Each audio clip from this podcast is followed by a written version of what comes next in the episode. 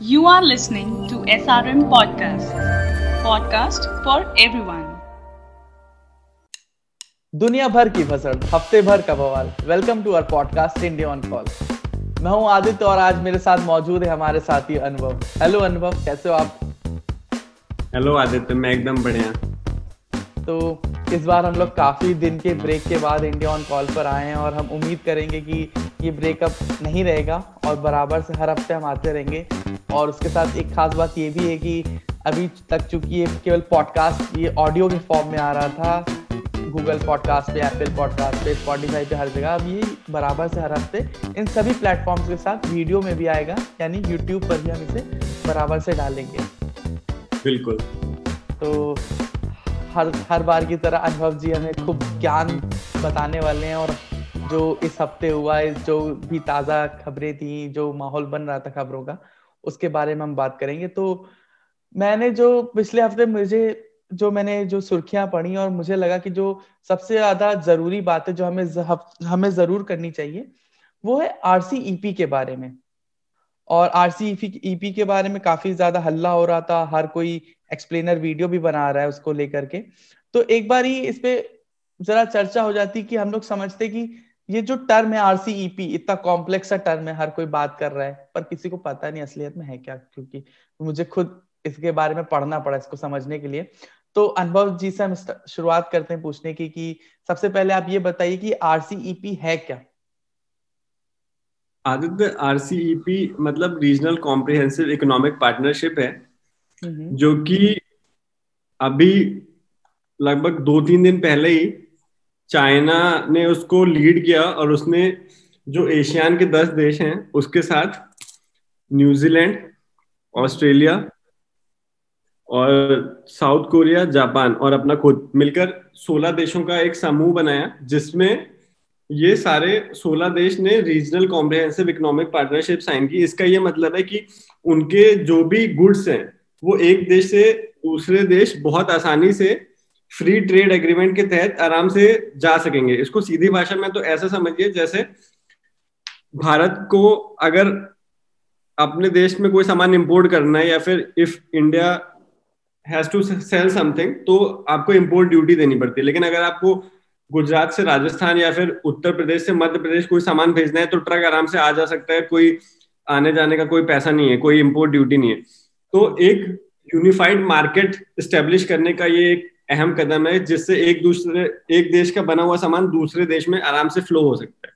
तो free flow of good is the essence of RCEP जी तो अभी आपने दो बातें बोली और एक आपने बोली कि जो एशियान कंट्रीज़ हैं दूसरी एक फ्री ट्रेड की बात की। तो एक बार ही आप ये बताएँगे क्या कि एशियान कंट्रीज़ क्या है? और उसके बाद हम ये भी जानना चाहेंगे कि ये फ्री ट्रेड एग्रीमेंट क्या होता है एफटीए क्या है?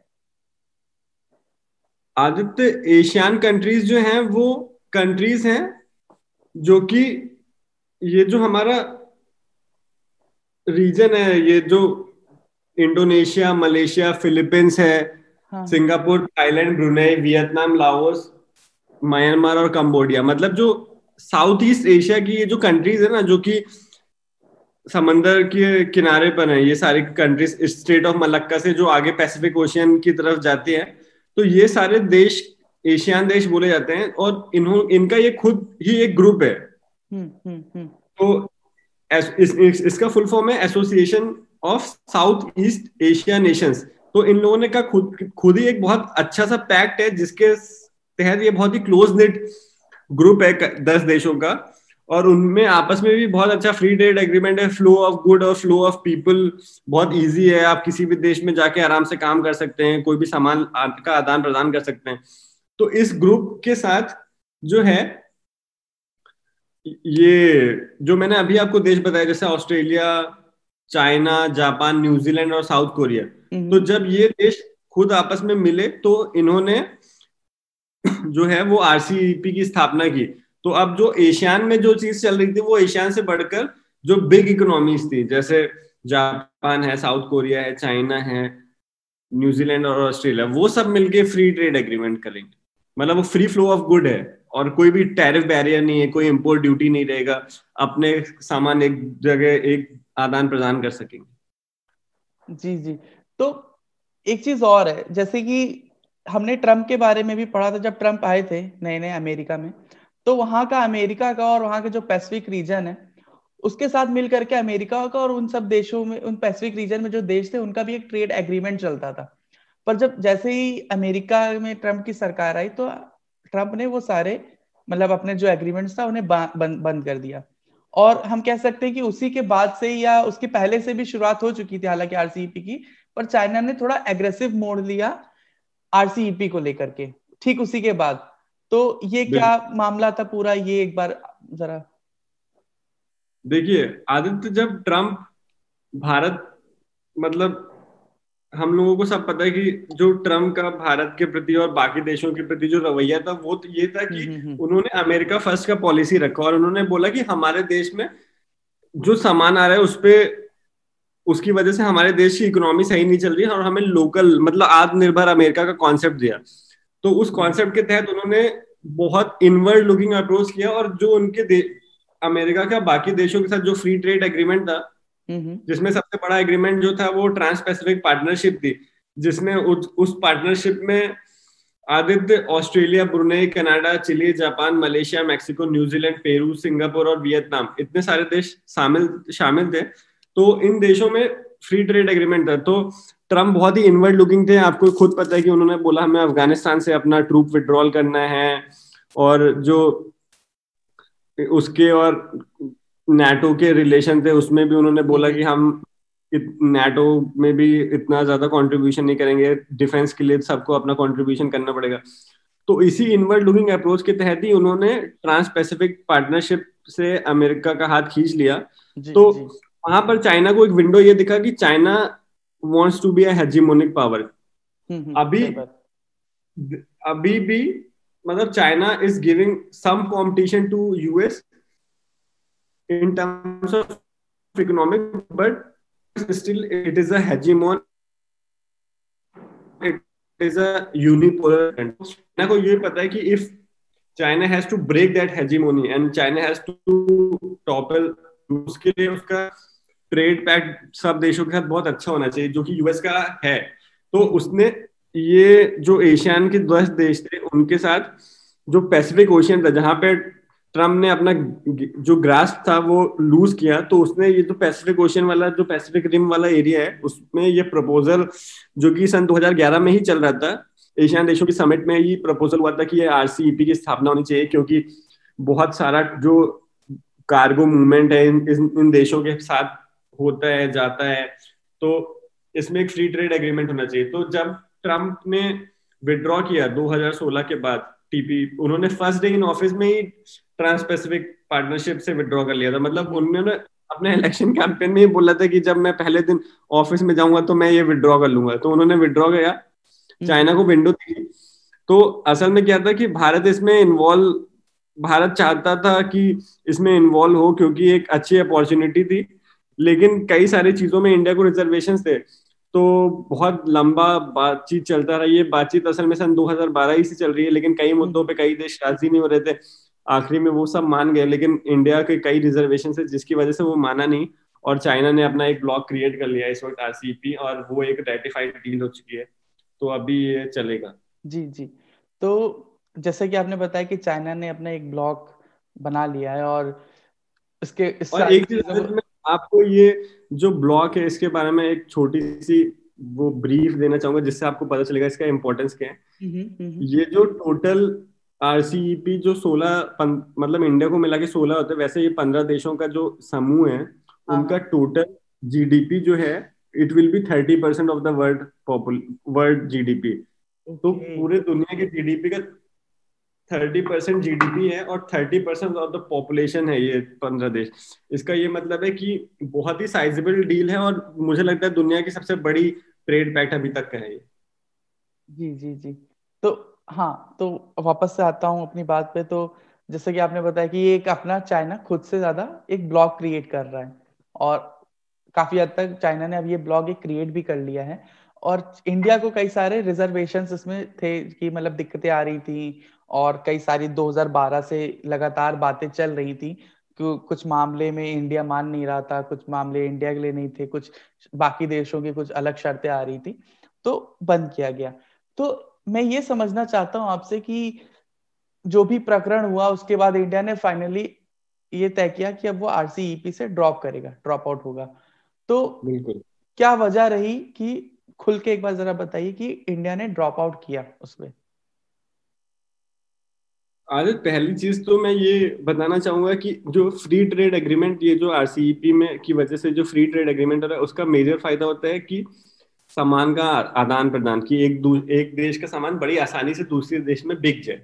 हम्म, हम्म। तो, तो भारत का ओवरऑल जो इकोनॉमिक स्ट्रक्चर है उसमें India is not a manufacturing giant पहली बात तो ये इंडिया खुद बहुत सारी चीज़ें इंपोर्ट करती है अभी भी।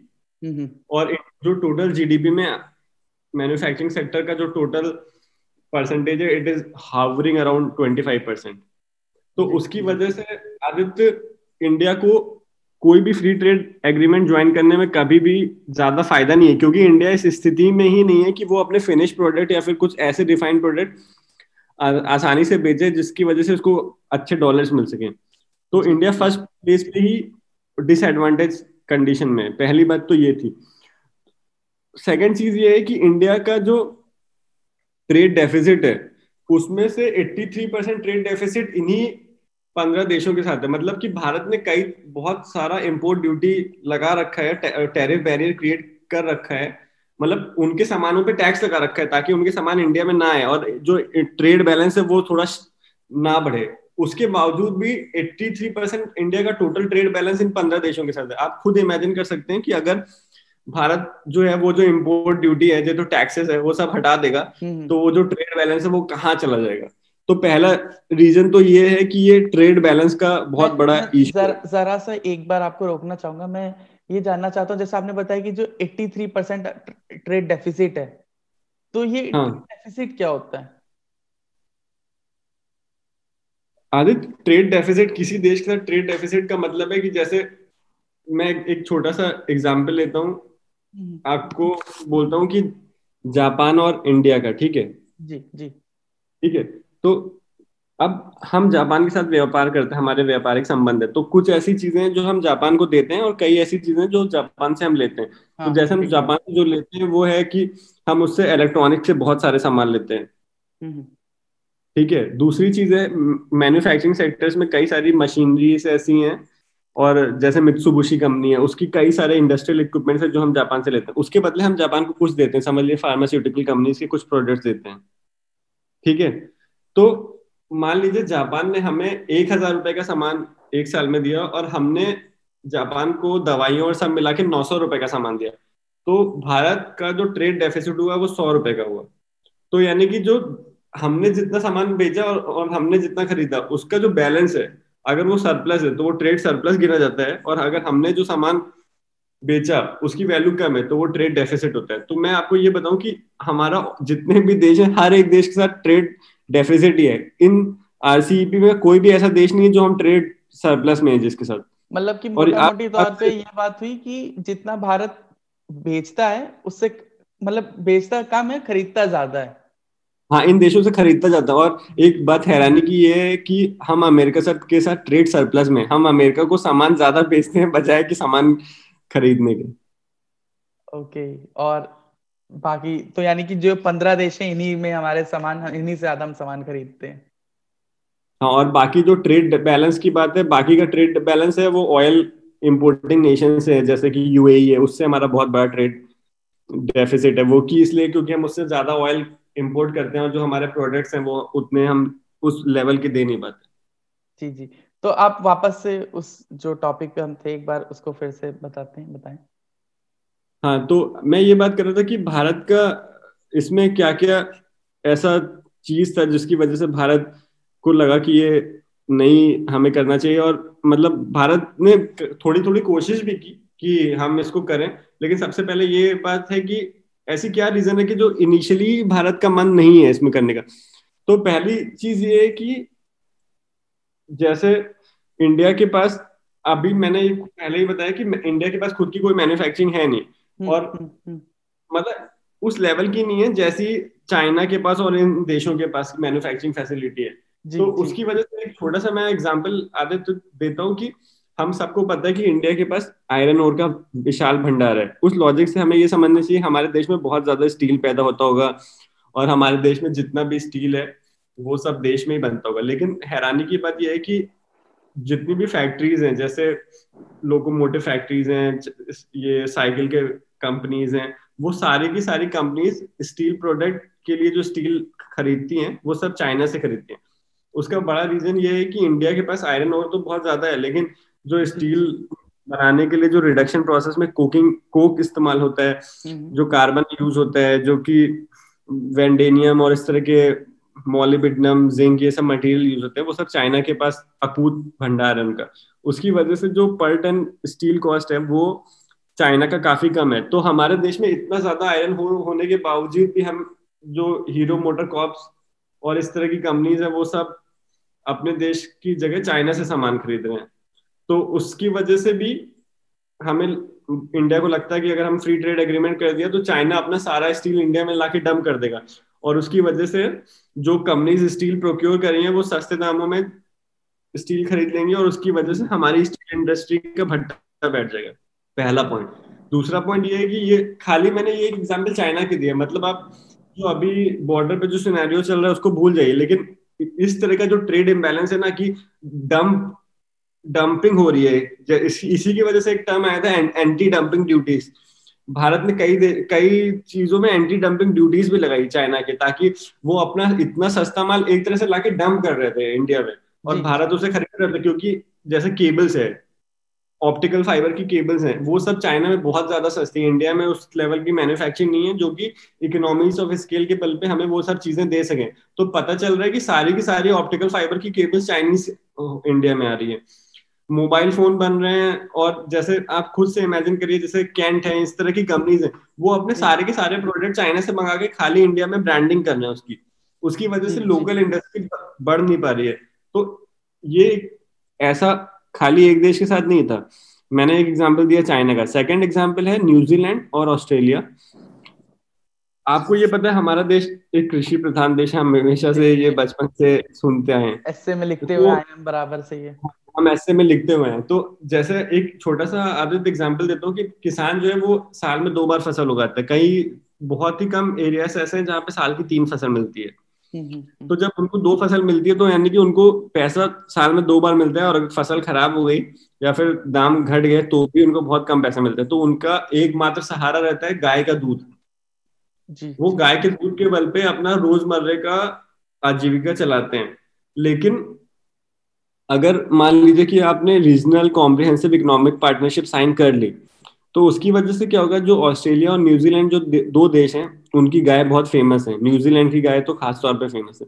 हम्म। और वहाँ पे पॉपुलेशन बहुत कम है और उनके यहाँ जो डेयरी है वो बहुत ही ज़्यादा इंडस्ट्रियलाइज्ड डेयरी है। मतलब उनके यहाँ हज़ारों हज़ारों गाय हैं और अत्याधुनिक तरीके से गाय का दूध निकालते हैं गाय का पालन पोषण इस तरह करते हैं न्यूट्रिशियस फ़ूड खिलाते हैं जिसकी वजह से जो पर काउ जो मिल्क यील्ड है वो भारत से तीन गुने से भी ज़्यादा है। तो उसकी वजह से क्या है कि जो वहाँ पे मिल्क प्रोडक्ट का कॉस्ट है वो इंडिया से काफ़ी सस्ता है। जैसे इंडिया में अभी दूध मान लीजिए चालीस रुपए में मिल रहा है तो न्यूजीलैंड में वो दूध तीस रुपए में मिल रहा है। तो अभी क्या होगा मान लीजिए कि फ्री ट्रेड एग्रीमेंट हो गया तो वो कंटेनर में अपना दूध लेके आएँगे और भारत में बत्तीस रुपए का दूध बेचेंगे। तो उसकी वजह से क्या है कोई भारतीय किसान का चालीस रुपए का दूध लेगा नहीं सब बत्तीस रुपए का पैकेट मिल्क हाँ, उसकी वजह से किसानों की जो डेली आजीविका है वो ध्वस्त हो जाएगी। तो और सेकेंड चीज़ क्या है कि जैसे Australia it's very nation the population of the country is very low तो उनके पास अनाज बहुत ज़्यादा है तो वो अपना सस्ते दामों में गेहूँ चावल बेचेंगे तो अभी हमारे किसानों की ऐसी स्थिति हो रही है तो आप इमेजिन कर सकते हैं अगर विदेश से गेहूँ चावल आने लगेगा तो क्या हालत होगी? सही बात थर्ड एग्ज़ाम्पल है वियतनाम मतलब एमएसपी भी है हमारे यहाँ तब भी जो है किसान धान की जैसे हम खबरें सुन रहे हैं कि आधे दाम पे बेच रहे हैं तो ऐसा हो गया तो क्या ही होगा? सच में। और थर्ड एग्ज़ाम्पल है आदित्य वियतनाम का। जैसे अभी हमें पता है कि इंडिया में traditionally India is a very good textile manufacturing hub in the world लेकिन वियतनाम और बांग्लादेश इस तरह के देश काफ़ी तेज़ी से आगे बढ़ रहे हैं क्योंकि उनकी भी क्लाइमेटिक कंडीशंस ऐसी हैं कि they are able to grow cotton और उनकी टेक्सटाइल इंडस्ट्री फ्लरिश हो रही है। तो अभी उनके यहाँ जो टेक्सटाइल बन रहे हैं वो भारत से ज़्यादा सस्ते मिल रहे हैं। तो अगर भारत वियतनाम को अलाउ कर देगा तो अभी ऐसा होगा कि जो कपड़े आप गुजरात के बने पहन रहे थे लुधियाना के बने पहन रहे थे कुछ समय ऐसा हो जाएगा कि वियतनाम के बने हुए। तो उसकी वजह से भारत की इंडस्ट्री ठप हो जाएगी। ये सब होने से आदित्य मोटा मोटा दो लॉस है। पहला लॉस ये है कि अगर आप देशों से सामान इंपोर्ट करते रहेंगे तो आप खुद की इंडस्ट्री कभी डेवलप नहीं कर पाएँगे। और आपकी इंडस्ट्री अगर डेवलप नहीं हो पाई और जो इस्टेब्लिश्ड इंडस्ट्री है वो भी किल हो जाएँगे तो आपका रोज़गार एकदम खत्म हो जाएगा। तो पहली बात रोज़गार खत्म हो जाएगा दूसरा आपका जीडीपी गिरता चला जाएगा क्योंकि आपका जो सकल घरेलू उत्पाद है number of goods and services produce में जो गुड्स का पार्ट है वो एकदम कम होता चला जाएगा जिसकी वजह से देश की जीडीपी पे भी असर पड़ेगा और देश का जो युवा है उसको रोज़गार भी नहीं मिलेगा। तो हर तरह से हमको नुकसान ही होगा। हम्म हम्म हम्म। तो इसलिए भी भारत के रिजर्वेशन थे।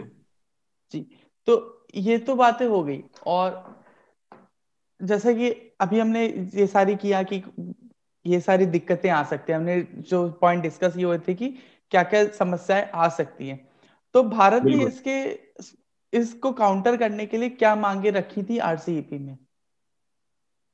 आदित्य तो इंडिया ने दो तीन बहुत ही ठीक ठाक मांगे रखी थी जो कि अगर शायद हो जाती तो वो मान मान जाता। तो पहली चीज़ थी कि नंबर वन पॉइंट था auto trigger mechanism auto trigger mechanism क्या था कि जैसे मान लो स्टील का एक एग्जांपल देके बताता हूँ मैं कि इंडिया में जो स्टील की रिक्वायरमेंट है ना हमारी तत्काल में जो कंपनीज़ हैं टाटा स्टील और वो सब पूरी नहीं कर पा रही हैं। ठीक है? तो इंडिया को यानी कि बाहर से स्टील खरीदना ही पड़ेगा। हम्म, हम्म, हम्म। ठीक है? तो ऐसा मान लो कि भारत में जितना स्टील बन रहा है उससे जो इंडिया का रिक्वायरमेंट है, वो दस हज़ार टन ज़्यादा है। तो इंडिया क्या चाहता है कि हम दस हज़ार टन स्टील खरीद लें और बाकी फिर और एक्सेस स्टील इंडिया में ना आए, ताकि हमारी इंडस्ट्री जब हमारी इंडस्ट्री भी चलती रहे और जो हमारी रिक्वायरमेंट है, वो भी पूरी होती रहे। तो उसने क्या बोला कि हम ऑटो ट्रिगर मैकेनिज्म का कॉन्सेप्ट चाहते हैं कि दस हज़ार टन तक, दस हज़ार टन तक स्टील आप जो देंगे, वो ड्यूटी फ्री रहेगा। आप दीजिए इंपोर्ट कोई नहीं लगेगा। लेकिन दस हज़ार टन के बाद जैसे ही आप ज़्यादा स्टील देंगे तो उस पर हम अपने हिसाब से इम्पोर्ट ड्यूटी लगा देंगे। जी जी। ताकि डोमेस्टिक इंडस्ट्री सेफ़ रहे। तो पहला तो पॉइंट ये था। और मज़े की बात पता है आपको आदित्य? चाइना इस पर राज़ी भी होता अच्छा ठीक है। तो अब वो राज़ी कैसे हुआ? मैं ये बताता हूँ। इंडिया ने बोला कि दस हज़ार टन स्टील जो है हम आपको हम किसी भी देश से दस हज़ार टन स्टील से ज़्यादा नहीं खरीदेंगे। तो चाइना ने क्या तोड़ निकाला? कि वो अपने देश से दस हज़ार टन दे देगा बाद में अपने देश का स्टील ले जाके हांगकांग में डंप कर देगा और हांगकांग के थ्रू भारत में स्टील बेच देगा। तो वो बीस हज़ार टन स्टील बेचेगा वही चीज़ वो बाकी देशों के साथ भी करेगा कि वो अपना स्टील लाएगा म्यांमार में रख देगा म्यांमार से कोई डमी कंपनी बना के इंडिया में कर देगा तीस हज़ार टन स्टील हो जाएगा। तो इंडिया का पर्पस उससे सॉल्व नहीं हो रहा था। तो इंडिया को ये बात समझ में आई कि ये बात तो राज़ी हो गई। तो आप ये सोचिए कि ये जो डिस्कशन चले ना ये 2012 से डिस्कशन चल रहे हैं इतने सारे। हम्म, हम्म, हम्म, जी जी। जी ये बात गहराई में घुसती चली गई। तो इंडिया ने क्या तोड़ निकाला इसका? इंडिया ने एक कॉन्सेप्ट दिया कंट्री ऑफ़ ओरिजिन का। कंट्री ऑफ़ ओरिजिन का क्या कॉन्सेप्ट दिया कि पहला बात ऑटो ट्रिगर मैकेनिज्म होना चाहिए दूसरा कंट्री ऑफ़ ओरिजिन होना चाहिए। मतलब जो स्टील जहाँ पे बना है वो भी बात का ध्यान रखा जाएगा कि वो एक ही कंट्री ऑफ़ ओरिजिन का होना चाहिए। इस बात पर चाइना राज़ी नहीं हो। अच्छा। तो, तो मतलब कि भारत जो है चाइना की चाल समझ गया था तो इसी को देखते हुए भारत ने ये मांग रखी। हाँ भारत ने मांग रखी। और जो इसका तीसरा पॉइंट था वो था आदित्य डेटा लोकलाइजेशन का। डेटा लोकलाइजेशन का मतलब क्या था कि जैसे कोई भी जैसे हमारे देश की डिमांड सप्लाई है और कोई भी इस तरह का ट्रेड का जो डेटा है ना, वो इंडिया चाहता था कि वो डेटा हम अपना शेयर नहीं करेंगे। क्योंकि जैसे हमने अपना इस तरह के डेटा अगर शेयर किए ना तो उससे क्या होगा कि चाइना जो है वो बहुत शूड है। वो, उसको पता चलेगा हमारा डिमांड क्या है उस हिसाब से। तो वो उस हिसाब से प्रोडक्ट बनाता रहेगा और हमारी इंडस्ट्री किल करता रहेगा। का एक क्लॉज रखा था, वो भी चाइना माना नहीं। और जो इसके अलावा एक इंडिया ने डिमांड रखी थी वो रखी थी सर्विस सेक्टर की। सर्विस सेक्टर की क्या डिमांड थी? क्योंकि भारत को पता है कि हमारा एडवांटेज सर्विस सेक्टर में।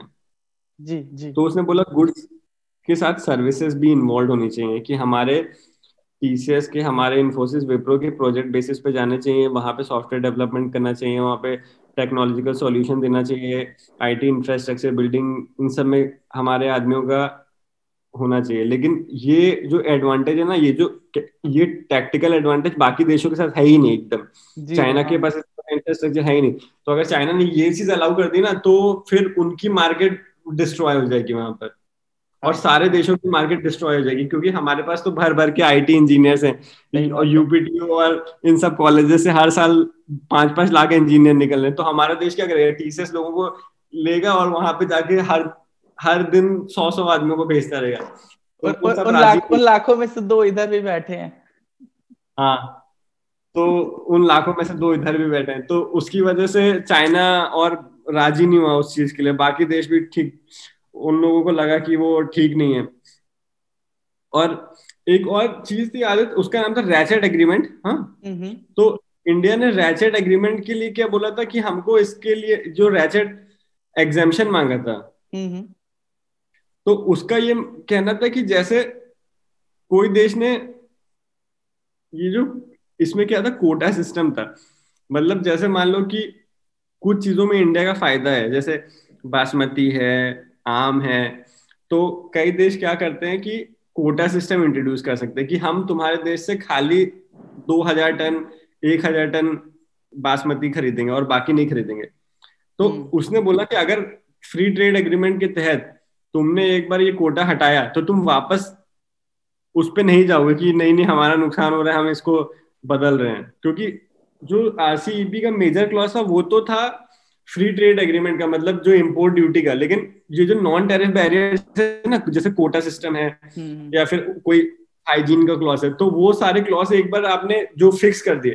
फिर वो क्लॉस हमेशा वही रहेंगे कि आपको लगा नहीं अब हमारा घाटा हो रहा है तो हम टेरिफ वाला सिस्टम तो चल नहीं रहा है तो हम और कोई तरीका लगा देंगे नॉन टेरिफ बैरियर लागेंगे क्योंकि भारत का ज़्यादा नुकसान नॉन टेरिफ बैरियर से ही हो रहा है क्योंकि जो भारत के प्रोडक्ट्स हैं वो सारे इस तरह के प्रोडक्ट हैं जैसे हमारे देश में फार्मास्यूटिकल कंपनीज़ के प्रोडक्ट हैं हम्म। हमारे देश में एग्रीकल्चर प्रोडक्ट है तो वो हमेशा ही बोलेंगे कि आपकी फार्मास्यूटिकल कंपनी का ये स्टैंडर्ड नहीं है ये इस लैब से सर्टिफाइड नहीं है आप इसलिए हमारे यहाँ ये लैब सर्टिफाइड होना चाहिए तो वो ड्रग लेंगे नहीं, उस तरह के क्लॉज क्रिएट कर देते हैं। तो भारत ने बोला, अगर आपने एक बार कोई आदमी वो क्लॉज से हटा तो आप दोबारा वापस से वो नहीं कहेंगे, नहीं, हम ये क्लॉज फिर एग्रीमेंट कर रहे हैं। उसे रैचेट एग्रीमेंट बोल, पर वो भी कोई देश राज़ी नहीं हुआ। तो ये सब कुछ मेन पॉइंट थे कि भारत पहले से ही डिसएडवांटेजियस पोजीशन में था और भारत ने उसको काउंटर करने के लिए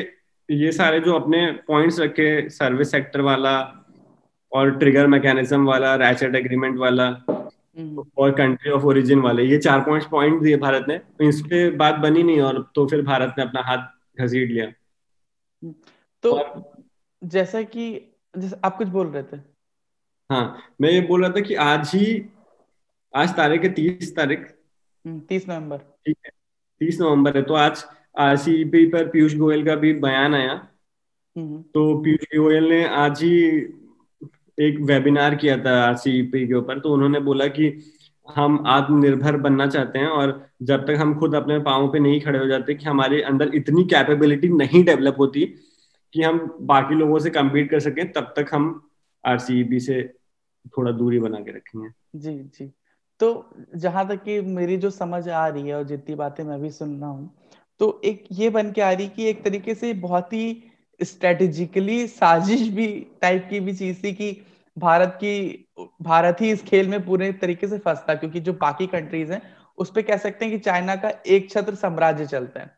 चाइना उनका, उन देशों का राजा है और सारी चीज़ें वो हो रही थी इनडायरेक्टली कि जिसमें चाइना कोई फ़ायदा हो। और इसमें कोई भी पॉइंट और कोई भी बिंदु ऐसा नहीं था कि जिसको लेकर के भारत में थोड़ा सा चीज़ें बढ़े, भारत को थोड़ा सा फ़ायदा हो। तो कुल मिलाकर के तो ये समझ में आ रहा है कि एक साजिश भी हो सकती थी जिसको भारत ने एक अच्छे एक अच्छे तरीके से टैकल किया और आरसीईपी से फ़िलहाल वो हटा। तो पर मैं दो चीज़ें और आपसे पूछना चाहता हूँ। एक ये कि अब चूँकि भारत ने ड्रॉप कर लिया है आरसीईपी से और कह दिया है कि अब हम आरसीईपी नहीं ज्वाइन करेंगे तो इसका वे फॉरवर्ड क्या होगा?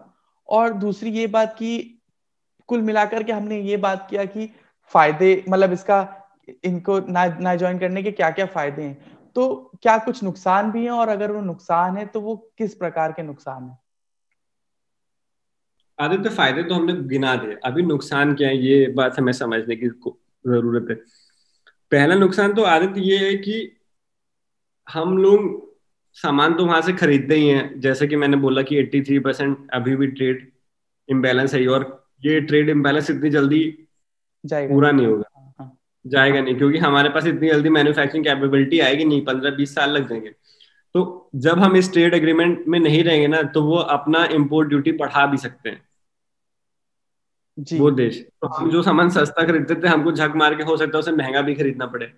हम्म, हम्म, हम्म, तो पहला तो ये एक डिसएडवांटेज हो गया कि उस तरह की चीज़ें हो सकती है। दूसरा ये था कि हमारे पास एक फ्री मार्केट में उतरने का मतलब was a chance that we could have tested our water तो हमने वो अपॉर्चुनिटी लूज कर दी कि दुनिया का सबसे बड़ा ट्रेडिंग ब्लॉक था तो हमने वो ज्वाइन नहीं किया। थर्ड हम्म। चीज़ ये है कि प्रोटेक्शनिज्म अच्छी चीज़ है लेकिन उससे हमेशा फ़ायदा नहीं होता। उसका मैं एक एग्जांपल देता हूँ कि जब 1991 में भारत मंदी का दौर आने वाला था और ये बैलेंस ऑफ़ पेमेंट क्राइसिस हुई और बाद में हमारे पूर्व प्रधानमंत्री जी ने एलपीजी लेके आए लिबरलाइजेशन प्राइवेटाइजेशन ग्लोबलाइजेशन तो आपको ये जान के हैरानी होगी खुद हमारी इंडस्ट्रीज़ ने ही मना किया कि आप हमारे बॉर्डर्स मत खोलिए ग्लोबलाइजेशन के लिए।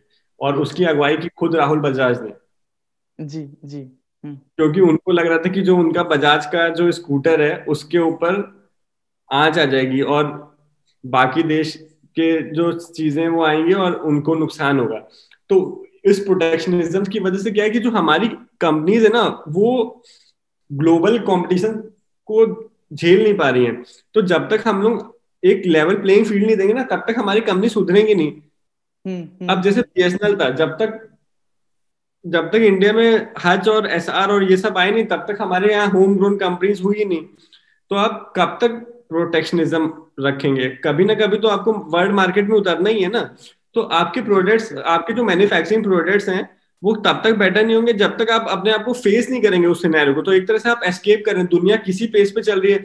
दुनिया फाइटर जेट्स बना रही है आर्टिफिशियल इंटेलिजेंस के साथ।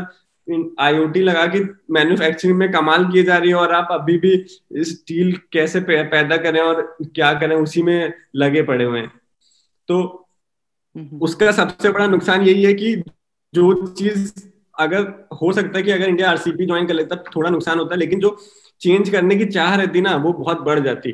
क्या पता हो सकता है कि भारत के पास जो राजस्थान में जिंक है और इंडिया को लगता है कि हमें इसमें थोड़ा सा करना चाहिए तो टाटा स्टील, जिंदल स्टील, ये सब मिलके ऐसा सोचते कि तो और वो खुद कोकिंग कोल निकाल कर जिंक निकाल कर भारत में खुद स्टील बनाने लगते या खुद हमारे देश में जब इस तरह की चीज़ें होती तो हम खुद अपने आप को हाई यील्डिंग प्रोडक्ट्स जो हैं और अपने एग्रीकल्चर सेक्टर में मेजर चेंजेस लेके आते गायों की ब्रीडिंग में चेंजेस लेके आते अमूल जैसी और कोऑपरेटिव की स्थापना करते तो वो सब बहुत बड़ा लॉस हो, हो गया जो कि मतलब ये सारी चीज़ें होंगी देश में हमारे ऐसा नहीं है कि नहीं होगी लेकिन हो सकता है जो चीज़ बीस सालों में होती है वो आगे जाके पचास सालों में जी जी जी। तो अब आप, आपके ऊपर है डिसाइड करने के लिए कि इंडिया ने ज्वाइन करके गल मतलब ज्वाइन करता गलती करता कि अभी गलती की तो अब ये तो आने वाला वक्त ही बताएगा। शेक्सपियर ने भी कई बार लिखा है कि टाइम इज़ द ओनली जज तो ये वक्त ही बताएगा कि क्या हो रहा है। फ़िलहाल दर्शकों को मैंने ये पॉइंट आते थे इसीलिए बोला क्योंकि हमारे दर्शक खुद सोचे इस पर कि क्या चीज़ अच्छी है। क्योंकि पहले तो मैंने जिस तरह का पॉइंट ऑफ़ व्यू रखा था वो ऐसा लग रहा था जैसे आरसीबी ना ज्वाइन करके इंडिया ने सबसे ज़्यादा दिमागी काम कर दिया है। लेकिन अभी जो मेरा व्यू है, उसकी वजह से लोग सोचेंगे कि शायद गलती भी कर दी, क्या पता। तो वही मैं कह रहा था कि अब ये तो वक्त ही बताएगा कि भारत ने क्या गलतियाँ की हैं और क्या अच्छी चीज़ें की हैं भारत के फेवर में। फ़िलहाल जो एक प्रधानमंत्री मोदी का जो आत्मनिर्भर भारत वाला वो चल रहा है, पूरा कैंपेन तो उससे काफ़ी ज़्यादा मिलता जुलता ये स्टेप भी है कि आरसीपी छोड़ दे तो काफ़ी राइट विंग वाले इस चीज़ को लेकर के काफ़ी खुश हैं। हालाँकि इसी बात में मैं ये बोलूँगा कि इंडिया अब टेक्निकल रिसेशन में आ चुका है। रिसेशन आने का ये क्राइटेरिया रहता था कि लगातार तीन क्वार्टर अगर निगेटिव जीडीपी आएगी तो आप यानी कि आपके देश में रिसेशन आ गया। हाँ हाँ। तो थर्ड क्वार्टर की नेगेटिव जीडीपी आ गई। तो right now we have entered into a technical recession और ये शायद जितने मेरी समझ है मैंने जितना पढ़ा है तो ये जो 2008-9 की मंदी उससे भी काफ़ी ज़्यादा बड़ी मंदी है अभी फ़िलहाल देश में। बिल्कुल। जी। तो कोई नहीं इस मुद्दे पे भी हम जल्दी ही बात करेंगे। फ़िलहाल आरसीईपी के बारे में काफ़ी ज़्यादा अच्छी बातें की हमने अनुभव जी ने हमें बहुत ही अच्छी बातें बताई सोचने पे मजबूर कर दिया है कि भाई क्या सही है और क्या गलत है। तो अनुभव आपका बहुत बहुत धन्यवाद कि आप इस पॉडकास्ट में फिर आए और आप बराबर आते रहे। हम यही उम्मीद करेंगे आपसे। शुक्रिया आदित्य। जी तो जो भी इस पॉडकास्ट को सुन रहा हो या इस पॉडकास्ट को देख रहा हो, अगर आप यूट्यूब पे इस पॉडकास्ट को देख रहे हैं तो प्लीज़ लाइक शेयर और सब्सक्राइब ज़रूर करें हमारे इस चैनल को और ज़्यादा से ज़्यादा लोगों तक इस पॉडकास्ट के बारे में बताएँ। और अगर आप इसे Spotify Google podcast Apple podcast या जियो सावन पर सुन रहे हो तो उसको सब्सक्राइब ज़रूर करें फॉलो ज़रूर करें और सुनते रहे सारे पॉडकास्ट को। धन्यवाद। शुक्रिया। Thank you Aditya